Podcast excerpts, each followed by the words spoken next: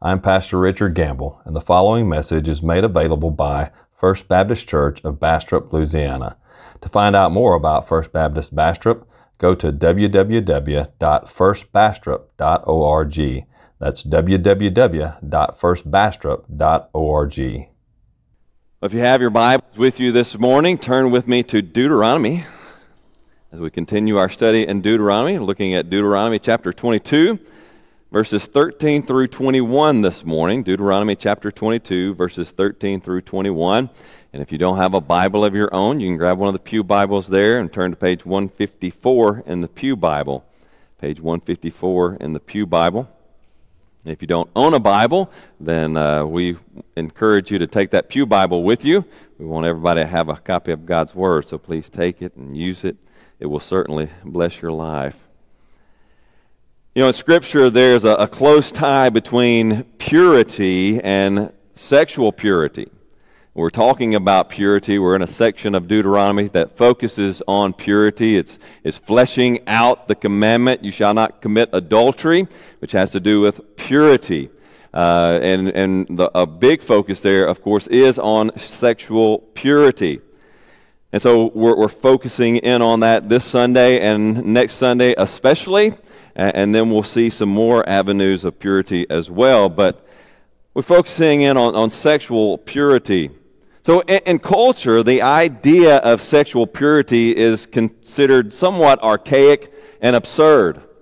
In our culture, uh, there's why would you care about sexual purity? Why should you care about sexual morality? Anything kind of goes in our culture, and anything is ultimately celebrated in our culture. Sexual immorality is celebrated in our culture. In Scripture, however, sexual purity is essential to the faithful walk of God's people. Sexual purity is not something to take for granted. It's not something that's no big deal. It is a very big deal, and it is essential for Christians and God's people to walk in a relationship with Him. Sexual purity is essential. Culture views sex as, as purely physical, a physical matter. However, Scripture indicates that it is, there's actually a spiritual nature to a sexual relationship. 1 Corinthians chapter 6, verses 15 through 20. Paul says this do, do you not know that your bodies are members of Christ? Right? Because Christ dwells within us, right? Our, our members, our, our bodies are members of Christ. Shall I then take the members of Christ and make them members of a prostitute? Never! Or do you not know that he who is joined to a prostitute becomes one body with her? For as it is written, those the two will become one flesh. But he who is joined to the Lord becomes one spirit with him. Flee from sexual immorality. Every other sin a person commits is outside the body, but the sexually immoral person sins against his own body. Or do you not know that, the, that your body is the, a temple of the Holy Spirit within you, whom you have from God? You are not your own, for you were bought with a price. So glorify God with your body. Sexual purity is a serious matter for God's people. And today's text turns to the importance of sexual purity and calls parents to protect your household's sexual purity. It calls parents to take action. Parents to take action, and it calls parents to protect your household's sexual purity. And so today I want to share with you three practices to protect your household's sexual purity. Men, as husbands and as fathers, you are called to protect your household from sexual immorality to the very best of your ability. Fathers and mothers bear responsibility for how they raise their children, but fathers are called specifically to be heads of the household and to lead their household in sexual morality. And so I hope to see that today from our text. And if you found your place there in Deuteronomy, please stand with me in reverence to the reading of God's holy word. Hear the word of the Lord. If any man takes a wife and goes into her and then hates her and accuses her of misconduct and brings a bad name upon her, saying, I took this woman, and when I came uh, near her, I did not find in her evidence of virginity. Then the father of the young woman and her mother shall take and bring out evidence of her virginity to the elders of the city in the gate. And the father of the young woman shall say to the elders, I gave my daughter to this man to marry and he hates her. And behold, he has accused her of misconduct, saying, I did not find in your, your daughter evidence of virginity. And yet, this is the evidence of my daughter's virginity. And they shall spread the cloak before the elders of the city. Then the elders of the city shall take the man and whip him. And they shall fine him a hundred shekels of silver and give them to the father of the young woman, because he has brought a bad name upon a virgin of Israel. And she shall be his wife. He may not divorce her all his days, but if the thing is true, that evidence of virginity was not found in the young woman, then they shall bring out the young woman to the door of her father's house. And the men of her, of her city shall stone her to death with stones, because she has done an outrageous thing in Israel by whoring in her father's house, so you shall purge the evil from your midst. Let's go to the Lord in prayer. Heavenly Father, Lord, we thank you for your holy, inspired, and inerrant word. And Lord, we do pray that you would write its eternal truth upon all our hearts today, Lord. Lord, let us learn the importance of purity, sexual purity, and let us all strive to protect our families from sexual immorality. So, Lord, teach us today, I pray. And in Christ's name I pray. Amen. And you may be seated. Now, what we have here in Deuteronomy is a hypothetical situation that Moses is giving to the people of Israel. You remember the people of Israel, they're on the, the shores of the, the Jordan River. They're, they're getting ready to go across and, and take over the promised land, to conquer the promised land. They're beginning to, to take possession of the land God had promised them.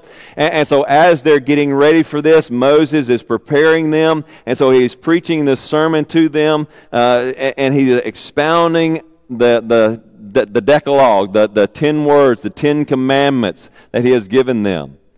And he wants them, as they go into the land of promise, to be a faithful people unto the Lord. And so he addresses this issue of sexual purity, and he gives them this hypothetical situation. It's not an actual situation that has happened, but it's a hypothetical situation that could happen as they go into the land of promise.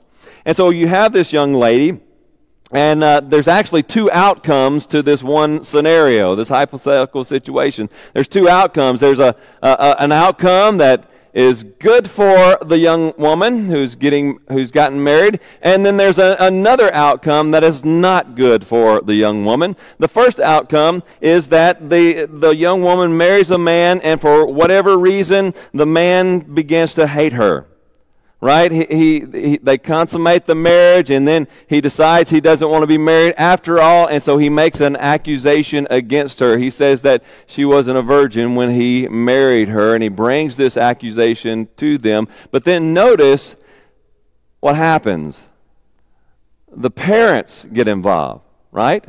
The parents get involved, and, and, the parents, the mother and the father, come out to the the, peop, the elders of the city into the gates, and that's where uh, illegal matters were decided there in the gates of the city, and they bring out to the elders in the city the evidence of this young woman's virginity.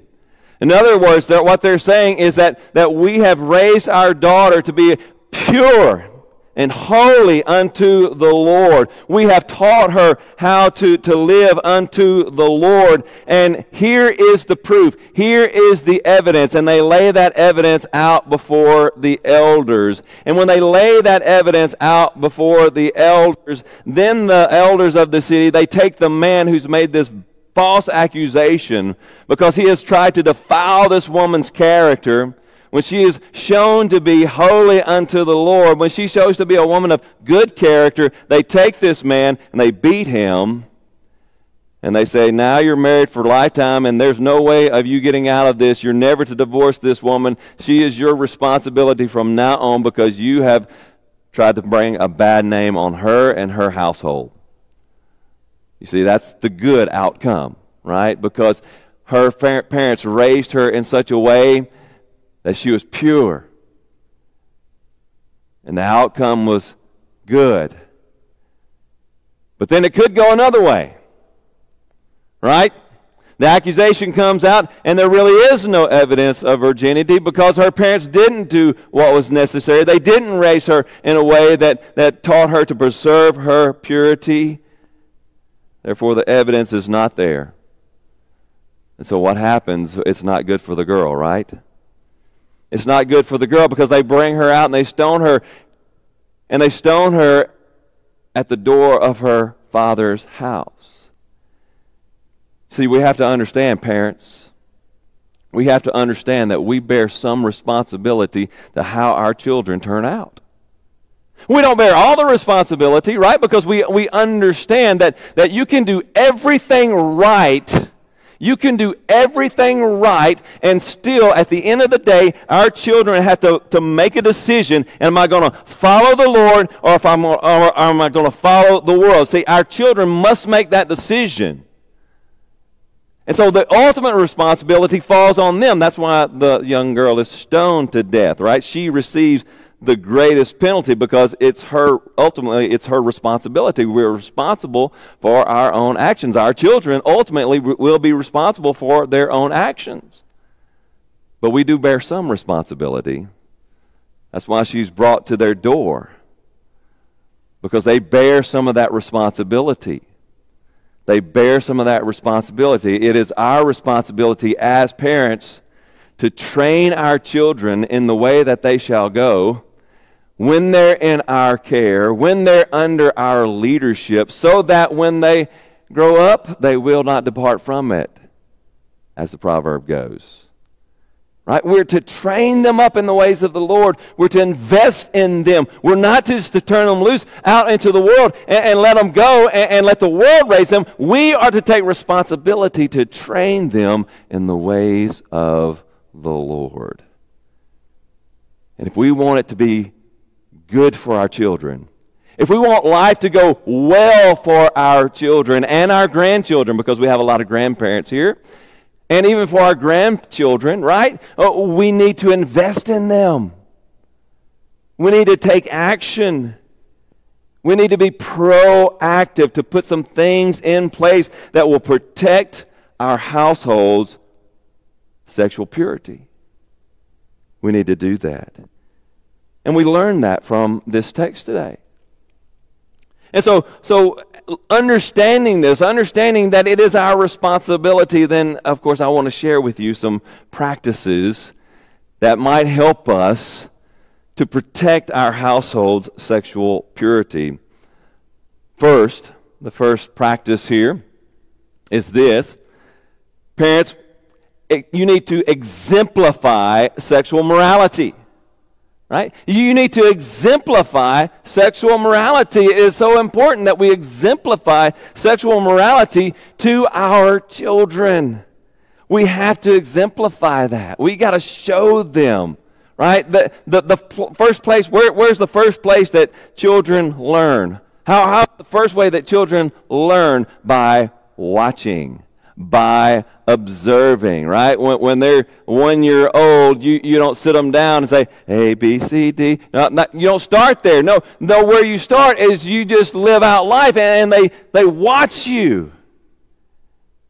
And, and, they begin to understand, oh, I'm supposed to stand up. And, and so they start trying to reach and grab and, and pull themselves up, right? They, they start by watching us, by observing us. Therefore, parents, we got to exemplify purity. We got to exemplify sexual purity in our own lives. You need to exemplify sexual morality. You need to exemplify that through your actions. You need to exemplify sexual morality through your own actions. You know, research, research has shown that fathers who sexualize and objectify women actually teach their children that such activity is acceptable. Right? Fathers, fathers who, who, who regularly watch TV shows that sexualize and objectify women teach their children, their boys and their girls, that such is, it's okay. It's just the way the world is, right?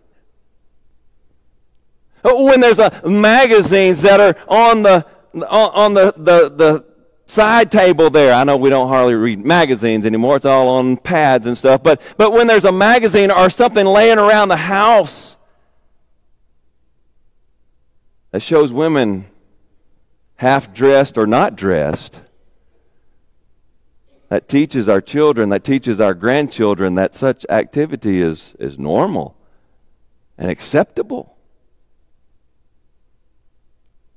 And so young men grow up to think that, well, that's just what I'm supposed to look at stuff like that. I'm supposed to objectify women. I'm supposed to use them for my own pleasure and then disregard them uh, because that's just normal. That's the way the world turns. Young women grow up to learn, well, that's just the way it is. And so they, they learn to dress inappropriately because that, hey, that's what daddy looks at that's what daddy likes and so uh, that's why i should dress and that's young girls learn that. Far more from their fathers than anyone else. Likewise mothers who, who dress provocative oh let me turn back. On the other hand like the good news right? That's the bad news. But on the other hand fathers who demonstrate respect for women and refuse to consume media that treats women as sex objects teach their children to treat women with dignity and respect. Even what you watch, even what you consume on a daily basis, teaches your children how to act. Likewise, mothers who dress provocatively and are immodest in their attire teach their children that immodesty is acceptable and expected. On the other hand, mothers who dress modestly instill a sense of modesty in their own children. Scripture teaches us this, doesn't it? 1 Timothy chapter 2 verses 8 through 10. I desire then that in every place the men should pray lifting holy hands without anger or quarreling. Holy hands, right? Men are to, to seek purity, to seek holiness in their lives. They're to demonstrate moral purity in their own lives. Likewise, as uh, uh also that women should adorn themselves in respect in respectable apparel with modesty and self control, not with braided hair and gold or, per- or pearls or costly attire, but with what is proper for women who profess godliness with good works. So women are to be dressed modestly. Mothers are to dress modestly. Fathers are to demonstrate purity in their actions because they teach their children to do likewise. So we're to exemplify sexual morality through, through your actions, but also through your attitudes. Exemplify it through your actions, but also your attitudes, your attitudes towards sexual purity. Don't take sexual morality as a, a light matter, because it's not. Don't take it as a light matter because it absolutely is not. Again, Ephesians chapter 5, verses 3 through 5. But sexually immora- sexual immorality and all impurity or covetousness must not even be named among you, Christians, church, as is proper among saints. Let there be no filthiness, nor foolish talk, nor crude joking, which are out of place. But instead, let there be thanksgiving. For you may be sure of this that everyone who is sexually immoral or impure or who is covetous, that is, an, an idolater, has no inheritance in the kingdom of, God, of Christ and God. It's a serious matter. Sexual purity is a serious matter. Don't take it lightly. Let there be no filthy talk or crude joking among you. What, what happens when, when, when men tell dirty jokes at the water cooler? Is that taking sexual morality seriously? When we take sexual uh, holiness as a silly thing and we joke about sexual immorality, is that really taking sexual purity Seriously? No, when, when you joke about it, when you make light of it, when you laugh about homosexuality, when you laugh about adultery, when you laugh about sexual immorality, you just put it whatever kind out there you want. When you laugh about it, when you make light of it, you're saying it's no big deal. And when your children hear that, they think, well, it's no big deal. It's laughable. It's laughable. So, so why should I be worried about it if it's laughable? You don't take it lightly. You don't treat, t- treat sexual immorality lightly. You know, I hate this. I hate this. I hate it when I hear it. When, when, when, when people look at their boys, and, and, it's almost expected that boys are supposed to be sexually active before they're married, and, and they, they add on this, oh, well, you know, boys will be boys. Hogwash. They're only that way because you teach them, right? They're only that way because that's what our culture teaches them. And parents didn't say, step in and say, that's not the way it's supposed to be. That's taking it lightly. That's taking it lightly. Oh, well, that's just the way our culture is today. We're not supposed to be like the culture. We're not supposed to reflect the culture. Well, people just move in together and they live together before they get married. That's just the way it is. We're not to be like the culture. And that should never be okay. We're to exemplify sexual morality through our actions and through our attitudes. Parents, it is essential that you and grandparents, it is essential that you exemplify sexual morality at every turn. Be careful what you watch on TV. And I know it's hard to find anything out there today that isn't sexually explicit. But turn it off. Turn it off. Some of the most popular shows out there today are so raunchy, it's embarrassing. And it burns my ears to actually hear Christians talking about them. Turn that mess off. If all you can find to watch on TV is Andy Griffin, there's plenty of reruns out there. Just watch Andy Griffin. Turn it off. Turn it off. Be careful what you wear. Be careful what you wear.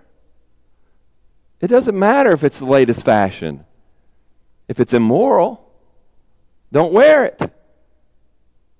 Dressed dress modestly.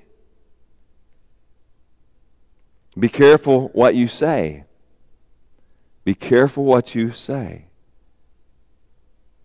Little eyes and little ears are always tuned in to what you're doing and what you're saying.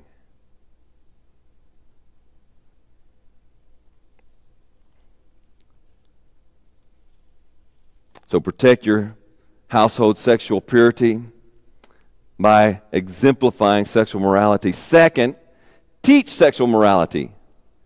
Teach sex, sexual morality in your home. I mean, when you talk, tell parents to teach sexual morality in their home, they start, wait a minute, whoa, whoa, I don't want to get into that discussion. You better, right? Parents, grandparents, you better have those discussions as uncomfortable as they may be, you better have them because the world is feeding them something else. You better teach them sexual morality. You need to teach them sexual morality first in church. Right? Have them in church because uh, it, hopefully, if you're in a good Bible based church, they're going to at least hear sexual morality taught in church. Have them in church. This is where a lot of people are, are getting off track these days. I've shared this statistic before, but you know what? Uh, 10 years ago, even 20 years ago, 10 years ago, uh, it, was considered, you were considered active in church if you attended church three times a week. Now you're considered active in church if you attend three times a month three times a month. That's Sunday morning, if you have Sunday night or Wednesday night or, or whatever, three times a month. You're, you're, you're over the top active member. Twice a month, you're, you're pretty good. Yeah, once a month, you're just kind of sort of in there. But that's the way our culture is nowadays. Even, even church members don't want to be in church. They, they're off doing something else, especially when their children are at home. Because when their kids are home, they're all off playing baseball or football or doing this thing or that thing. And, and so their, their kids are here half as much. Of even three times a month, they're here half that. 1.5 times a, mo- a month on average throughout the whole year. Right? We need them in church. We need them in church. But now, consider this the church only has uh, has your children at most three hours per week. That's if you, you make everything and, and, do everything. You bring them to, to life group and, and church service and then Wednesday night service. At most, the church will have them three hours per week to influence them and, and instill some sense of biblical morality in them. There are 165 hours per week remaining out of that, subtract 56 hours for sleeping, assuming they get eight hours a, a night, which most of them don't. Uh, and then you're left with 109 hours a week that your children have influence outside of the church. That's 109 hours that someone else besides the church is influencing your kids. Whether that you be you as parents, grandparents, or the world. Therefore, don't just teach them at church, teach them at home. You have to teach them at home. You got to get into those conversations at home. You got to open up the Bible at home. You got to have those discussions at home. And be sure of this parents, grandparents, you better be intentional about teaching your children, your grandchildren, sexual morality at home because I guarantee you the world is very intentional about teaching them sexual immorality outside of the home and even in the home. Because Netflix and Hulu and Cablevision and all those games, they're just feeding it right into your home. Be sure the world is very intentional about trying to pervert your children, pervert your grandchildren, and bring them up in a secular sense of morality, which is immorality. You better be intentional. Because the world wants your kids. The world wants your grandkids. And they are hard after them. I, w- I want you to just think about this. I mean, just look at, observe, right? Just, just take a moment to observe how the world has influenced, how the culture, how the media especially has influenced our culture in just the last 30 years.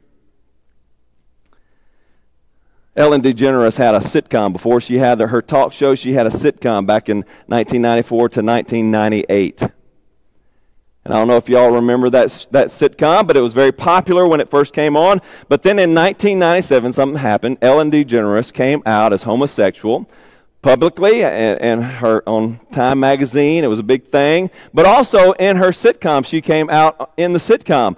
What happened? It ran one more season and then it was canceled because people quit watching it. Because at that point in time, homosexuality was still considered sexually immoral. And families didn't want their children watching sexually immoral TV shows.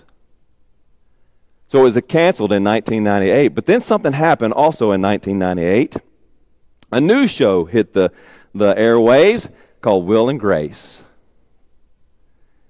And Will and Grace was about this uh, a sitcom that, that made fun of the homosexual lifestyle.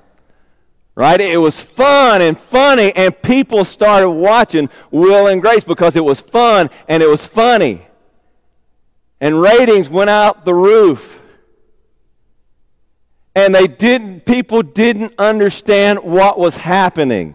You see, our culture gets it. If you can laugh about something, if it's fun and funny, you can accept it. And the world beginning to accept more and more the homosexual lifestyle. You see, we didn't celebrate homosexuality before, but now we celebrate it. Our culture, we don't. Our culture celebrates it. If you can laugh about it, you can accept it. Think about the sitcom Friends. oh, I'm messing up. I'm messing with some folks now because there's a lot of people who love Friends. But think about the sitcom Friends. It ran for a, an entire decade from 1994 to 04. And the sitcom Friends changed, radically changed the way people think about family and sex. The show portrayed the ideal, uh, the idea of a traditional family as a thing of the past and really unnecessary. It's unnecessary. Why two parents have to live together and, and, and be married to, to raise a child? Oh, oh no, you, you can have a homosexual couple and, and the dad all coming together in this kind of weird thing and, and raising a kid. Uh, traditional family values are out the door. Oh no, we can do it a different way.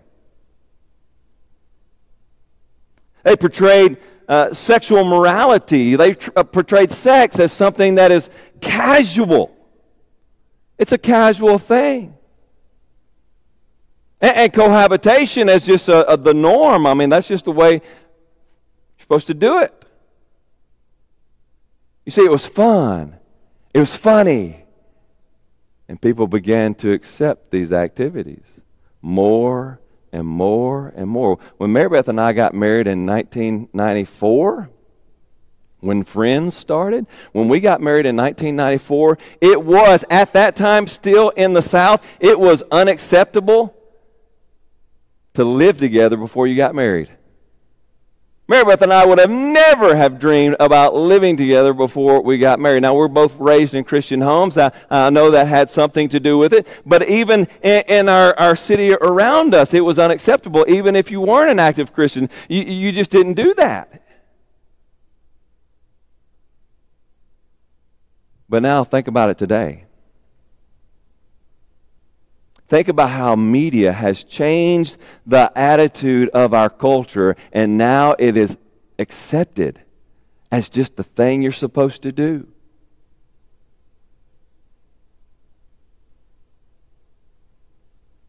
In fact, if you don't agree with that, if you don't celebrate that, if you ever say something against that, well, then you're just a old, archaic, you know, fundamentalist.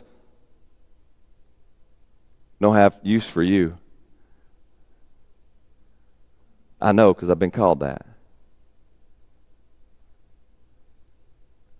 You see, media changes our culture.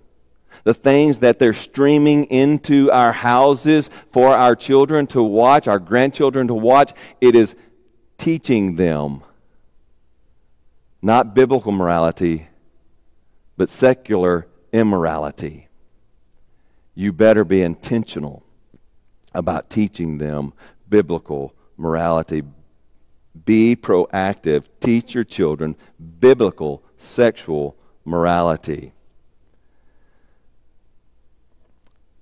So, exemplify practices to protect your household sexual purity, exemplify sexual morality, teach sexual morality, and third, and this is a biggie, uh, proactively establish guardrails to protect sexual purity. Proactively establish guardrails to protect sexual purity. You got to get out there. You, you got to be proactive in this. You can't wait until something's happened. No, you, you got to think ahead.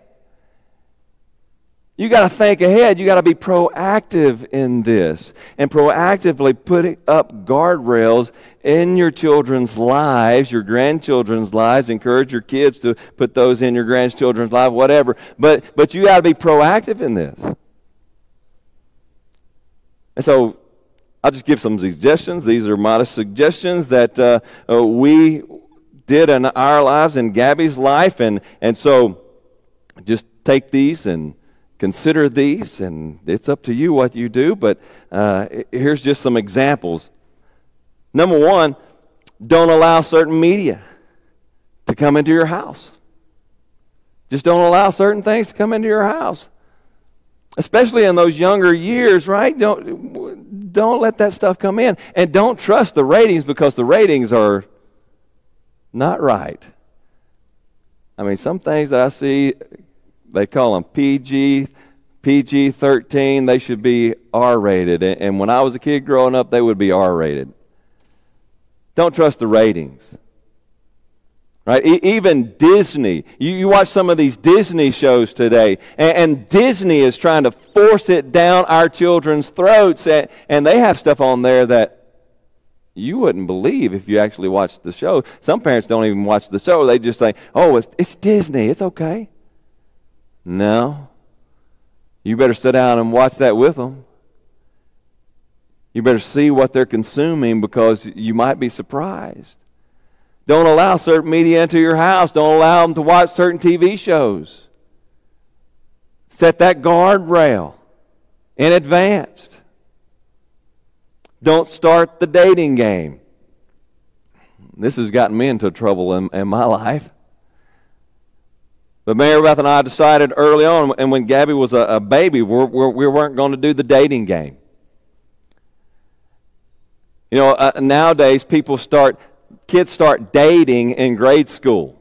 That's what they call it. They call it dating in grade school. It's not just having a boyfriend or girlfriend on the uh, playground. No, you're dating in grade school. I said, we're not doing that. Number one, it's training our kids for divorce when you think about it. I mean, because they only have a they only date for about a week or two and then they, they swap to this other boy or this other girl. So it's teaching them to divorce. I mean when, once you get uh, once you're displeased with someone once that gets old you can just swap off to somebody else. And, and so it's teaching them divorce. But but it's teaching them a lot of other things too. And i said we're just not going to do it and, and I determined early on, and Marybeth and I determined early on, uh, when Gabby gets at a point where she's at an age where she's starting to think about marriage and, and looking for uh, the man whom she will spend the rest of her life with, then we'll start talking about dating and we'll lay out the guidelines of how that looks. And you know what? We were always talked about by the other parents. I know we were. We were considered the old fundamental fuddy duds because we wouldn't let Gabby date their little boy in grade school. Quite frankly, I didn't care what the other parents thought about me. I thought more about my daughter's purity than I thought about their opinion of me. And you see, more parents need to get determined that they're more concerned about their children's purity than they are about their, the other parent's opinion of them. And make a stand. And you know what? I had endured a little bit from Gabby too, because when she was coming up, I mean, kids want kids want to be kids, right? Kids want to do what their friends are doing, and sometimes when, when her friends were uh, dating, she wanted to do that too. I'm all the friends were doing it, and, and I had to be the hard dad who said, "No, darling, we're not doing that." And, and you know, you got to sit down and explain. Here's why.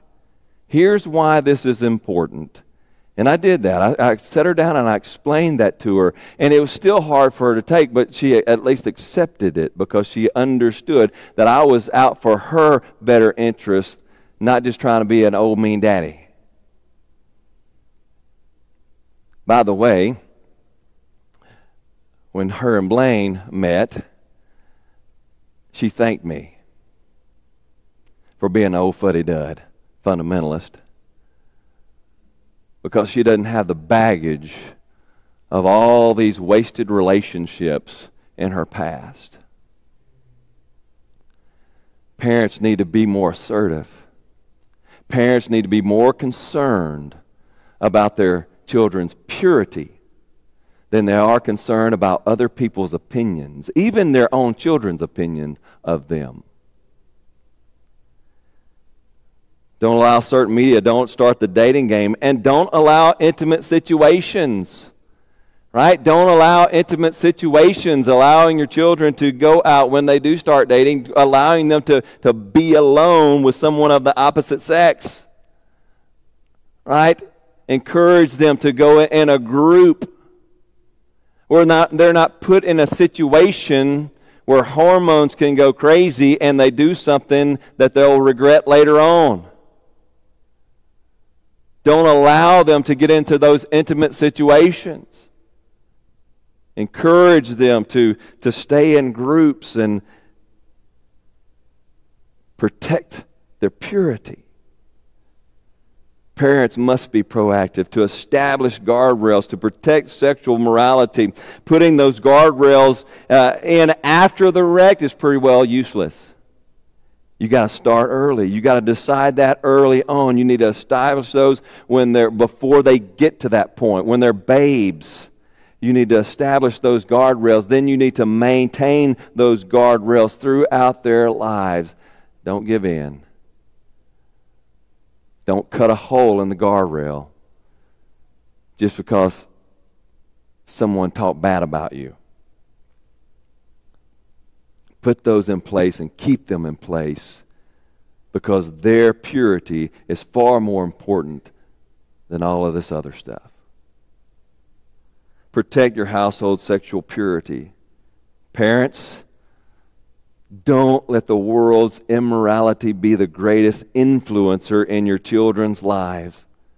Exemplify, teach, and teach sexual morality and then proactively establish those guardrails to protect them and to protect their purity. Protect your household sexual purity. Protect your household sexual purity. But some might say, well, what if I fail? What if I fail? Or, or what if, despite my, my very best efforts, a family member fails uh, falls into sexual immorality, what if that happens? And often it does. Then we have God's grace. Never forget God's grace. 1 John chapter 2 verses 1 through 2. My children, my little children, I am writing these things to you so that you may not sin. But if anyone does sin, we have an advocate with the Father, Jesus Christ the righteous. He is the propitiation for our sins, and not ours only, but also for the sins of the whole world. You see, Jesus is the propitiation of our sins. That is, He is the, the sacrifice, the atoning sacrifice for our sins. So that when we fail, when our children fail, when they make a mistake, Jesus is there. He paid the penalty for our sins and their sins. He made that sacrifice for them in their place. We have an advocate in Jesus Christ because he died for our sins. You have an advocate in Jesus Christ because he died for your sins to cover all of your sins. When you fail, look to Jesus. 1 John 1 9. If we confess our sins, he is faithful and just to forgive us our sins and to cleanse us from all unrighteousness. What if I fail? What if my children fail? Look to Jesus. Look to Jesus. He has covered our sins, and He will cleanse us from all of our sins. Look to Jesus. Heavenly Father,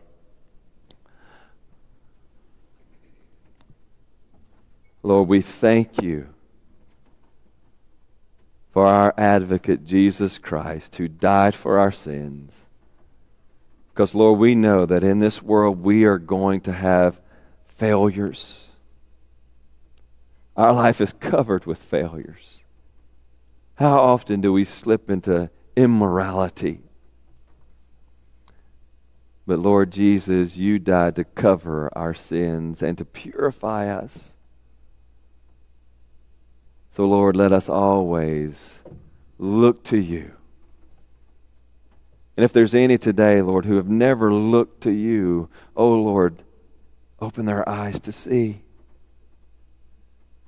Let them look to Jesus and find salvation in Him.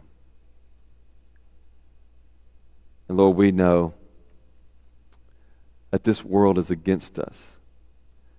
As we try to, to live according to your word, Lord, we recognize that this world is against us and they are against living according to your will and, and in your way. The odds are stacked against us, except for this that we have your power on our side. Lord, we pray that you would give us power to stand up against the immorality of this world. Lord, help us to influence our children, our grandchildren in a way that they might learn from you, come to saving faith in Christ, and model their life after Christ. Lord, we need your strength if we're ever going to succeed. Bless us, I pray. And these things I do pray. In Christ's name, amen.